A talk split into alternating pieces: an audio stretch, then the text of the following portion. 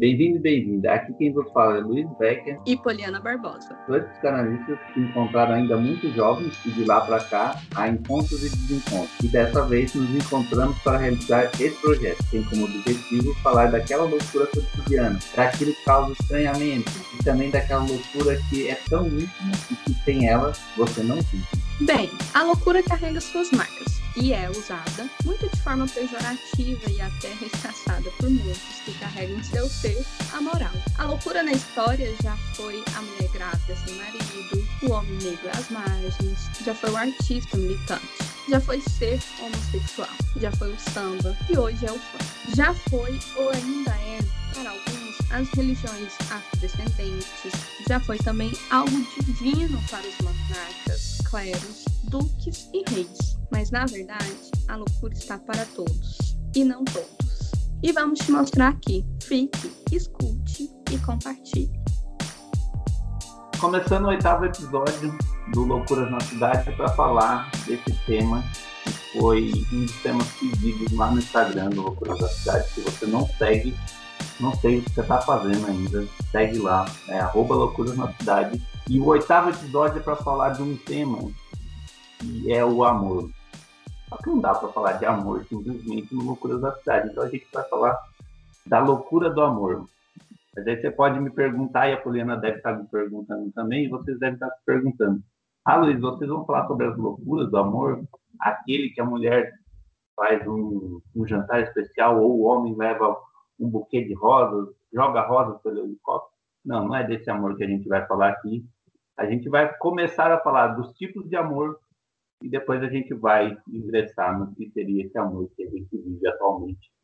A gente vai passar por Platão, por o amor de ágape, que é o amor cristão, pelo o amor visto pela psicanálise o amor líquido de Bauman. Então, para começar, Poliana, você quer dar um, um inteirinho do, do que você espera desse episódio e a gente já começa a falar de Platão. Oi, gente! Olha, falar de amor para mim é falar de coisas muito difíceis, né? Mas, como o Luiz mesmo disse, passaremos por vários temas sobre o amor. E afinal, Luiz, o que é o amor de Eros? Bom, o amor de Eros, o Platão vai dizer lá no no banquete, na alegoria do banquete, é esse amor que é um amor que a gente pode aqui falar que é um amor de cobiça. Imagine, eu vou dar um exemplo aqui. Eu estou querendo muito trocar de celular e eu quero trocar por um celular melhor. Eu vou querer o último lançamento, iPhone 12. Enquanto eu quero, enquanto eu desejo esse iPhone, eu tenho esse amor por esse iPhone, é o amor de Eros. É o que o Platão está falando lá no banquete. A partir do momento que eu compro o iPhone 12, eu não o amo mais, porque eu já tenho ele. Então, meu amor muda e eu vou desejar outra coisa. E aí pode ser uma lapiseira, uma caneta. Então, esse amor que o Platão descreve é um amor que flui muito rápido. É o amor até você ter o objeto. Até, é até você ter a coisa desejada. Esse é o amor que a gente poderia comparar com o conceito de desejo de Lacan.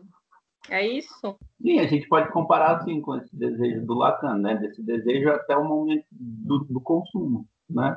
Eu desejo comer sushi no sábado. Eu vou ou não comer, vai depender, né? A partir de que eu comi o sushi, eu não desejo mais, né? Eu já não quero mais o sushi. Então, eu vou buscar outra coisa, eu vou desejar outra coisa. Porque esse amor, ele é fluido, né? Ele não, ele não tem um objeto em que ele, ele, ele pare. Ele, ele só para no, no objeto até você ter até você consumir ele, né? até você ter ele perto de você, ou até você fazer contato com ele. A partir do momento que contato é feito, esse amor se dissipa e vai para outro objeto. E é assim que o Platão descreve esse amor. Eu acho que ficou, a partir do exemplo, muito simples. Agora, Poliana, a gente podia levar esse amor ao nosso cotidiano. Além do exemplo do celular, mas pode ser numa relação entre pessoas, que exemplo você daria desse amor platônico? Eu acho que são os amores contemporâneos, né? É, quando se coloca um ideal naquele objeto, você vai lá, usufrui do objeto que eu falo aqui, pessoa, né? Usufrui dessa pessoa, percebe que essa pessoa é, ou ela supriu com o seu desejo e logo você procura outra pessoa, né, com com desejo, enfim, talvez é a mulher tá com aquele cara e aquele cara não não transa como ela queria que, que fosse. Não satisfaz ela da forma que era para ser, enfim. Então, logo, ou ela manda o pé dali, ou ela, ou ele, vai dizer como é que quer. E se acontecer muitas vezes como é que quer, se manda também. A procura de algo que substitua e que faça muito melhor do que aquele, assim, né? É, eu acho que a gente podia resumir esse amor de Platão na nossa, na nossa, no nosso contemporâneo com o Tinder. O Tinder é o amor platônico. Muito, muito. Eros, né? É aquele que você joga para o lado que você não quer, joga para o outro que você quer. Uhum. E, e, é justamente esse desejo do querer. Consumiu aquilo, consumiu aquilo, que é muito, muito errado, mas é, teve a, a, relação, teve o encontro, o encontro pode durar ou não durar. Pode ser uma relação apenas. Pode ser só o sexo. Exatamente. Mas eu acho que, Poliana, se a gente pensar no feminino, é essa mulher que deixa o homem na falta, né? Desejando alguma coisa daquela mulher. Tem algo que ele não consegue explicar, por isso que ele continua com ela, né?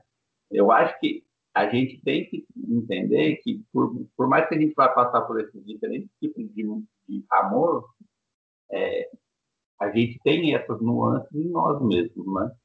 É, de como deixar a pessoa na falta, de como sentir a falta da pessoa. É, e depois a gente vai relacionar com os outros amores aqui, mas é, acho que o feminino tem muito dessa capacidade de encontrar um jeito de deixar o, o masculino na falta, o homem na falta. Né? Eu não sei se a mulher contemporânea precisa dessa receita. Não, de jeito nenhum. Porque a mulher contemporânea, ela não deixa nem ela na falta e nem o outro na falta. Uhum. Ela vai lá e supre. Tem que ser suprido e pronto, e acabou. Mas é complicado dizer que hoje é, as mulheres deixam algo em falta, Luiz. Talvez as mulheres que ainda tenham esses resquícios, né? Dos seus antepassados, enfim, mas mulheres, falando de mulheres modernas, hoje é difícil. Você acha que não? Porque o, quem vai sentir a falta é o homem, não é a mulher. Ela vai deixar o parceiro na falta para continuar com o parceiro.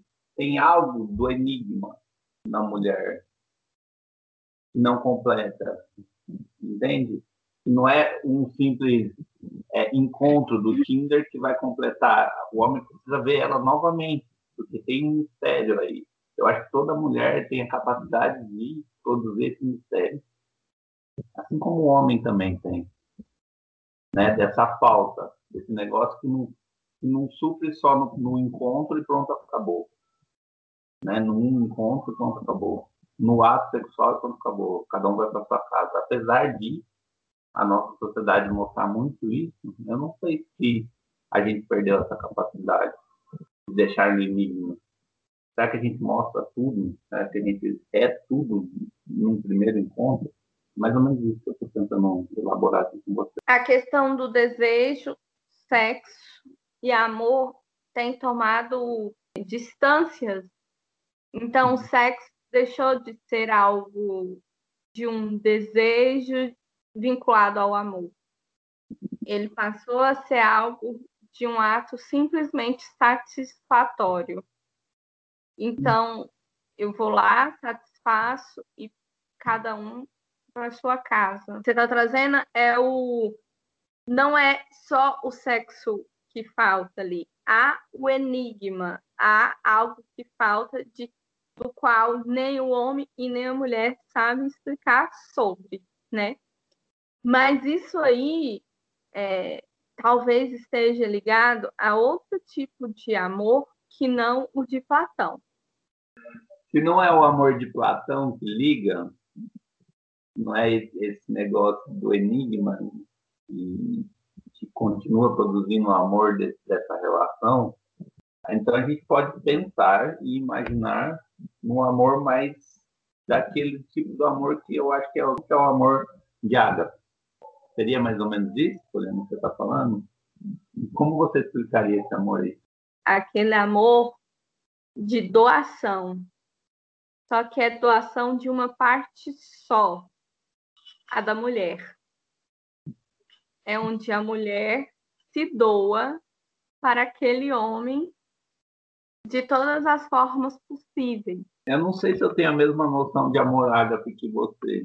Porque o meu amor ágape, ele envolve doação, mas ele envolve doação sem contrapartida.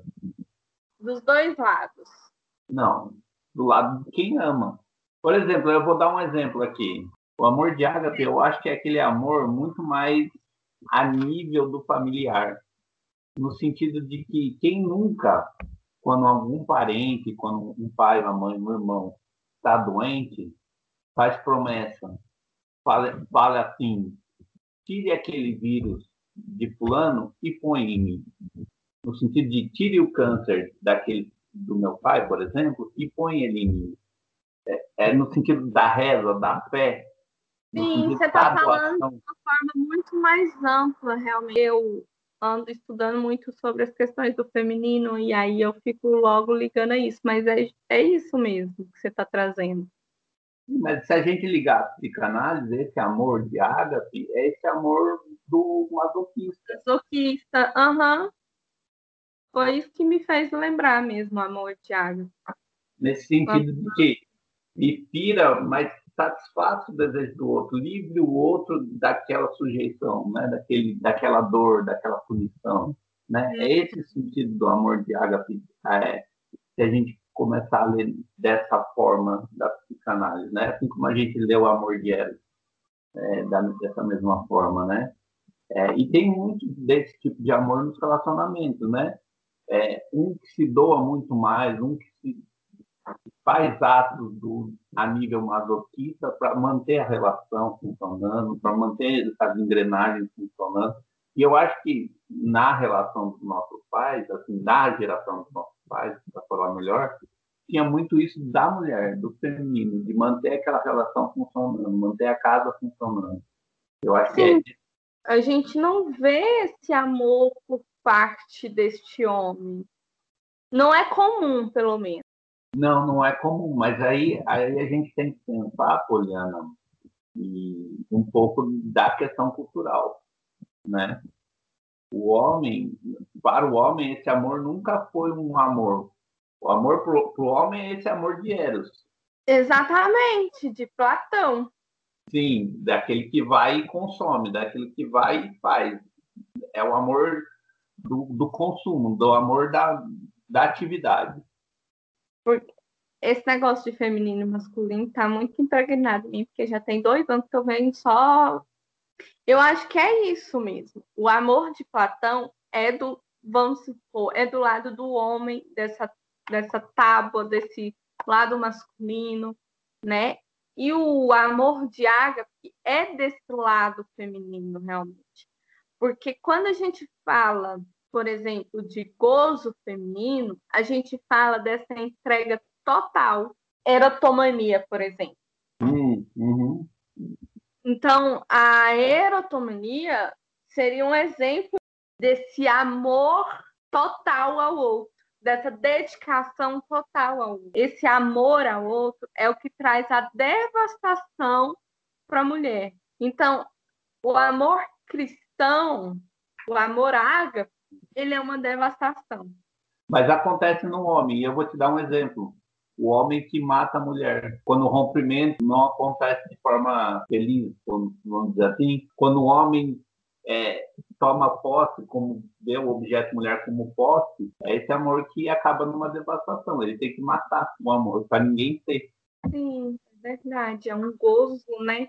Sim. O primeiro contato com o amor em Freud está nos três textos de contribuição da vida amorosa, que o Freud vai traçar o que e como funciona a escolha de objeto para o homem e para a mulher. Uhum. E lá no texto, é, eu vou, Freud vai descrever esse amor de escolha de objeto amoroso através da similaridade e da diferença. Depois o, o Miller vai falar em um texto que está lá no opção Maceniano. E aí o, o, o Freud vai dizer desse amor que o homem tem um amor sexual e desejante, mas tem um amor que é a nível do familiar, a nível do, do amor mesmo, mais parecido com o lado do amor. Ele aí, chama de vida amorosa normal. Isso, da vida amorosa normal. Que é esse amor que, que para alguns homens e também mulheres, às vezes fica muito confuso. Porque se estabelece uma relação ali de um, é de um amor muito próximo ao amor da mãe, né?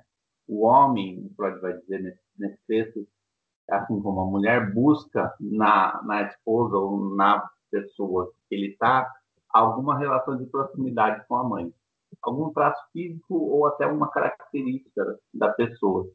E ao procurar isso, pode ser que ele, ele se, fique confuso, né? O Freud vai falar desse amor que é pela mãe e desse amor que é pela é, pela prostituta, né? Pela é, o que o Freud está tentando dizer é que não dá para ter relação sexual com a mãe, né? Então, quando você se apaixona por uma pessoa muito próximo das características da sua mãe e aquilo fica confuso para o homem, o homem vai atrás para fazer o ato sexual da puta, né? Então, o casamento se mantém ali, mas o ato sexual é quando, quando, por exemplo, quando o homem escolhe uma mulher muito próxima à mãe dessa mulher é, essa mulher santa, pura, ele não consegue ter relação com ela por causa disso. Há uma convergência e uma divergência do amor. Então ele tem que ter relação fora. Está no texto lá no, no São Lacaniano do, do Miller. Se não me engano, é convergência e divergência o nome dele. Ele vai falar disso. Porque a gente encontra na clínica muito isso, né? Desse homem que tem uma relação com a esposa e, não funciona mais, né? Ou nunca funcionou direito. Exatamente está aí, nessas convergências e divergências desse, desse tipo de amor que o Freud vai descrever nesses três pequenos textos das contribuições da vida amorosa. Então, Poliana, o amor nunca foi a base da construção do sujeito para psicanálise, né? É o ódio, é a, é a agressividade. Freud vai falar isso, Lacan tem um texto sobre isso também. O amor, então, seria o quê? Seria uma construção? Se a gente está falando de construção, a gente está falando que o amor é sintoma? O amor é sintoma porque ele é construído cultura pela linguagem, né? É na linguagem que ele vai entender o que é amor. O, o primeiro, o primeiro sentimento, o primeiro afeto é de angústia, é de dor, é o choro, é a erupção de dor pelo tapa do médico. O Nossa. afeto vem depois. O afeto carinhoso. Você entendeu, Poliana, a construção? Porque é, é, ele tem que fazer um esforço para respirar. É a primeira vez que ele respira, então deve ser muito angustiante. A gente não lembra dessa cena. Mas o esforço que a gente tem para fazer a primeira respiração deve ser muito angustiante. E é necessário até um tapa, né? um chacoalhão. Então, é a primeira construção é nesse sentido, né? De, dessa angústia, dessa, sei se é de ódio, mas dessa irrupção de, um, de um, uma tentativa de, chorar, né? É, então, acho que a construção. Depois tem o afeto da mãe, tem o colo da mãe, mas é depois. Por mais que o parto seja muito natural e muito normal, é sempre depois. Então, mais ou menos assim, se o amor é sintoma, e é no sintoma que a gente se encontra e faz laço, é no encontro e na contingência amorosa que a gente faz laço com outra pessoa. Então, o que a gente faz é enlaçar sintomas quando a gente se relaciona. Né? Quando a gente se casa, quando a gente namora, quando a gente fica com Sim, parceiro sintoma. Bom. Então, a gente poderia falar que Nesse amor de Eros de Platão, o que se enlaça é o sintoma. É, eu acho Para que poder enlaçar, eu acho que tem para permanecer enlaçado teria que ter o sintoma, porque eu acho que o que só enlaça no momento é a falta, falta de um sujeito 1 um e o sujeito 2. depois da consumação do objeto, o que se mantém enlaçado é o sintoma. É o sintoma. E aí tem as degradações, né? Que o Freud vai falar nesse texto, o Miller vai falar nesse, que a gente construiu desse amor de água. Também é, uma, é um tipo de degradação, né? É um amor que daí só uma pessoa continua levando isso e leva ao extremo, né? Ao posto ao extremo. Quer falar um E o pouquinho ponto? Líquido, Luiz, conte sobre o amor Você. líquido.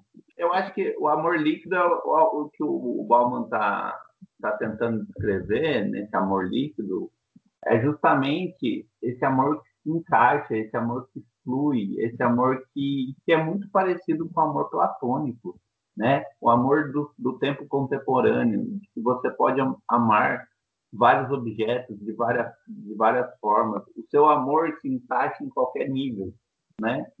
Se há um copo que eu encho de líquido, ele cabe e ele se transforma, o líquido se transforma naquele objeto. Se eu pego uma caneca, que é diferente da forma do copo, o líquido também se forma e se molda como aquele objeto. O Bauman está mais ou menos dizendo isso, desse, desse contemporâneo, onde a gente se encaixa na medida que a gente precisa, na, na nossa medida da nossa necessidade, ou também do nosso desejo, né? A nível platônico, né? A nível de Platão, melhor dizendo desse amor que a gente precisa buscar, né? Mas também esse que a gente precisa consumir. Então a gente passa a consumir várias coisas e eh, às vezes a gente nem tem uma forma definida do que seria esse amor, né? Eu desejo uma coisa, mas eu logo já estou desejando outra. É, algo não me satisfaz. O iPhone 12 não vai me satisfazer. Quando lançar o 3, eu vou precisar dele. É mais ou menos assim, né? É, porque a câmera é um pix a mais, por exemplo. É, eu não consigo mais assistir um filme e ele não tem uma sequência. Eu preciso de uma sequência para me satisfazer. Eu preciso saber todo o final da história. É mais ou menos isso que o, que o Bauman está trazendo desse, dessa fluidez, dessa ânsia, né? Fala, Poliana. É, tem uma coisa que eu estou lembrando, que é a questão é, da fragilidade dos laços, né? Contemporâneo hoje em dia. Então, quando você fala de excesso, isso também fragiliza os laços, porque eu tenho tanto a escolher, se eu escolho um, eu estou perdendo outros. Antes, eu quebrava um copo, uma coisa eu consertava, hoje eu quebro e jogo fora. Essa objetificação das relações acontece, né? Uhum. O que era antes um objeto quebrado e jogado fora, hoje é uma relação quebrada e jogada fora e não consertada. É porque o ser humano virou objeto mesmo de consumo, né? Objeto. Se eu não tenho Ângela, eu posso ter Maria. E é uma coisa complicada a se dizer hoje em dia, porque as relações elas estão tão, tão assim, é, porque a gente está saindo desse patriarcal, indo mais para um, um matriarcal, enfim. É, só que aí entra também na questão do amor ágape, né? E quem consertava isso, que quebrava, pelo menos tentava, eram as mulheres, em sua grande maioria. Uhum. E como está saindo, indo para o matriarcal, as mulheres também não estão afim de querer consertar nada. Se você não me serve, logo eu encontro outro. Assim como os homens também sempre disseram, se você tem até hoje, gente, é tanto ditado machista, presta atenção. Se seu marido não tem em casa, ele procura fora. Você já ouviu isso? Uhum. É isso, né? As pessoas elas não estão mais afim de se dedicarem a uma relação a dois. Uhum. Elas estão afim de obter prazer e, caso não ocorra, tchau e benção, meu amigo. É a fluidez, né? Eu não fico no objeto, eu não permaneço naquele objeto. Exatamente. Eu fluo como um rio, né? Eu fluo como a água, na verdade. Então eu passo de objeto em objeto. É muito parecido com o Eros mesmo, mas ele tem essa questão da... O Bauman vai explorar essa parte da questão da não permanência, da não duração, né? da não... A, a, o discutir a relação não existe mais. As famosas DR não, não, não existem mais, né? É, se não há uma compatibilidade no encontro, cada um para sua casa e pronto, acabou, né? E a gente se separa. A gente faz as coisas. E aí busca outro, não deu certo, busca outro. Virou um mercado, virou uma prateleira. O Tinder é uma noção disso, né? Exatamente. Prateleira é de expor corpo e expor pessoas.